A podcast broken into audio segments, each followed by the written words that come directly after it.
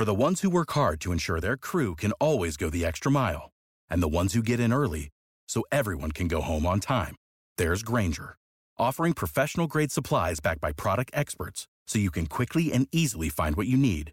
Plus, you can count on access to a committed team ready to go the extra mile for you. Call, clickgrainger.com, or just stop by. Grainger, for the ones who get it done.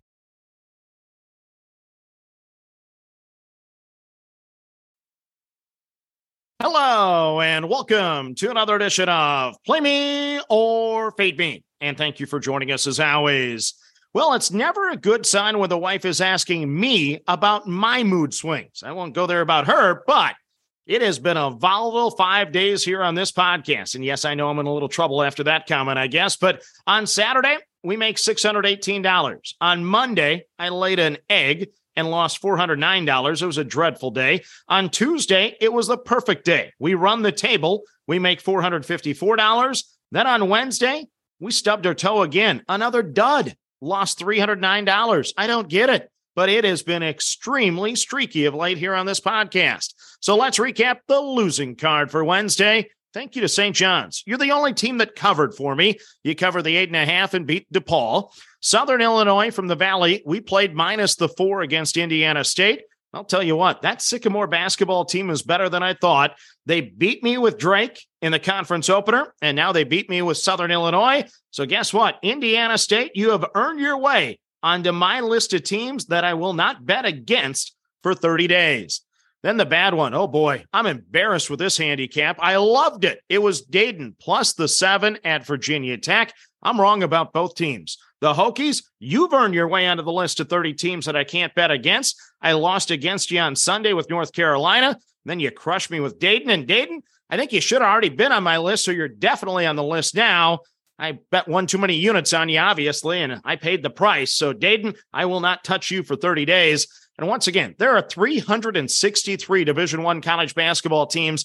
My list should still allow me to get four games on the card every day. If not, I'm really having a bad stretch. But unlike last year, where I think I allowed Michigan to lose seven consecutive wagers for me, I'm limiting myself to two losses consecutively on any one team in a 30 day period before I put them on the shelf. Because when your handicap is wrong, it tends to stay wrong for a little bit with a team. So once again, I'm not touching any of those teams I just referenced. SMU, we played in plus six and a half against Arizona State. I was patting myself on the back with about two minutes to go in the first half. It's 33 to 22. Yes, SMU's up 11 points, and I'm getting six and a half at home.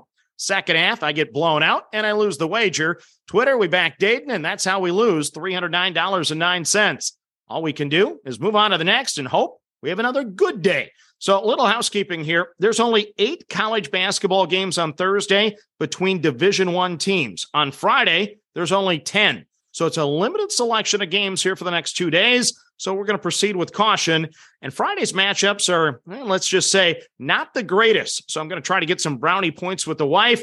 We're going to have that Hallmark TV moment. We're going to take the family figure skating, go downtown, see the tree and the lights, drive around town sipping hot chocolate, looking at the light displays and hopefully she'll forget about what I said at the beginning of the podcast. But now let's get to the card for Thursday before I dig an even deeper hole. Let's start in the National Football League. It is the Las Vegas Raiders at the Los Angeles Rams. The Rams won the Super Bowl last year, but according to a recent poll, the Raiders are still the most popular team in Los Angeles. You gotta love it. First meeting between these teams since 2018.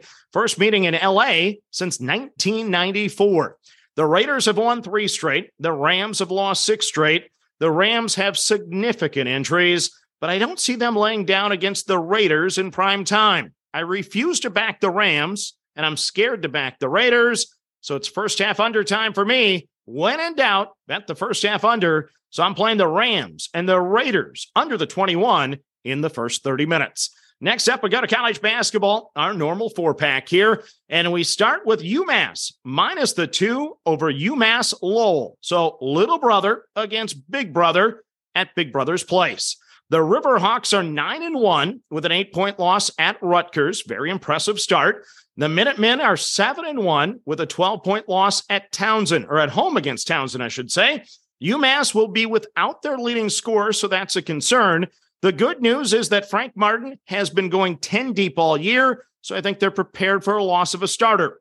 UMass has won six straight games, but it sounds like Frank Martin was even more frustrated than me with that second half effort against Albany that saw a 27 point lead turn into a 14 point win and failure to cover the 15 for me. I'm still bitter, and he is too.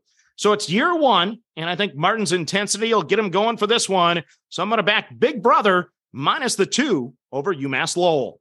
Next up, we go to the Big Ten. It is the Battle of Iowa between Iowa State and Iowa. I'm going to play the Cyclones plus the five. So I'm seeing reports that Kris Murray is walking around in a boot for Iowa. He struggled against Duke, but on the season, he's averaging a double double with over 19 points per game. So if he's out, that's a big loss.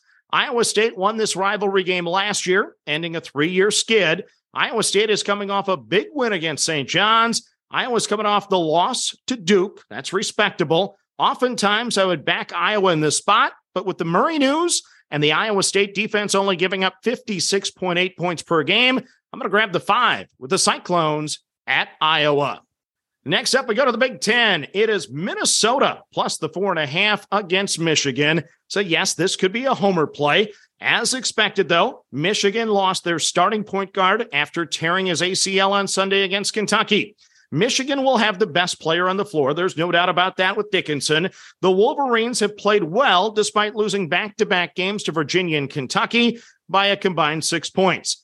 Minnesota's lost three consecutive games by nine, 10, and 19. The last one was Sunday at Purdue. They ran into a really good Boilermaker team. But I do expect a strong effort from the maroon and gold at the barn. The Gophers will continue to improve. They have more upside than they've shown. You add in the London travel for Michigan. I like Minnesota to have a chance to win it late. So I'm going to grab the four and a half with the Golden Gophers against Michigan. Then your final game on the card is in Montana. It is Montana State minus the six and a half over St. Thomas. So the Tommies of St. Thomas are seven and three in the season. Troy is their best victory. Their three losses, though, have been by an average of 20 points. So when they get beat, they tend to get blown out.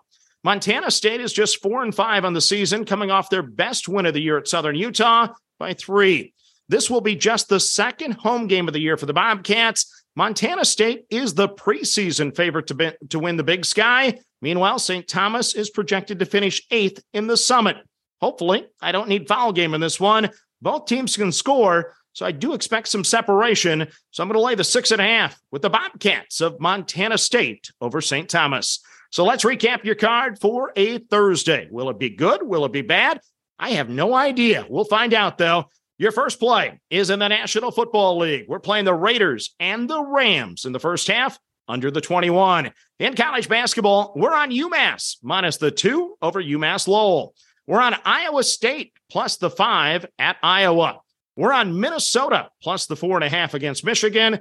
And I'm on Montana State minus the six and a half over St. Thomas. So that's your card for Thursday. As always, manage that bankroll. Don't chase money. Have fun and let's cash some tickets together. Good luck, everyone.